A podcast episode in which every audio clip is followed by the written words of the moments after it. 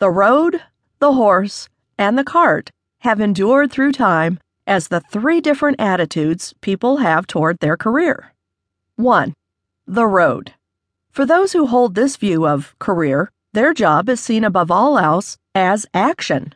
For them, the exhilaration and excitement of action is the point of everything. They love the risk, the wheeling and dealing, the thrill of the roller coaster ride.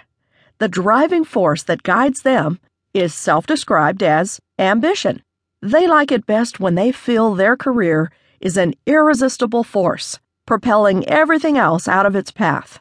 For them, the emphasis is all on winning. Excelling others is their motive. Power over others is often their goal, whether that power is overt or subtle. 2. The horse. For those who hold this view of career, their job is seen above all else as pleasure. They aim for the elation of the horse as it races for the pure pleasure of running.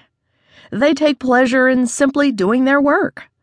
If there is personal movement or advancement during the course of their career, the degree to which they excel themselves pleases them more than the excelling of others.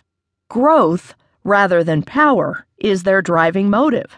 They measure their career by how much they personally grow how much they enjoy their work, their degree of responsibility, how well they have mastered their field, and the transference of their skills to another field or more complex work.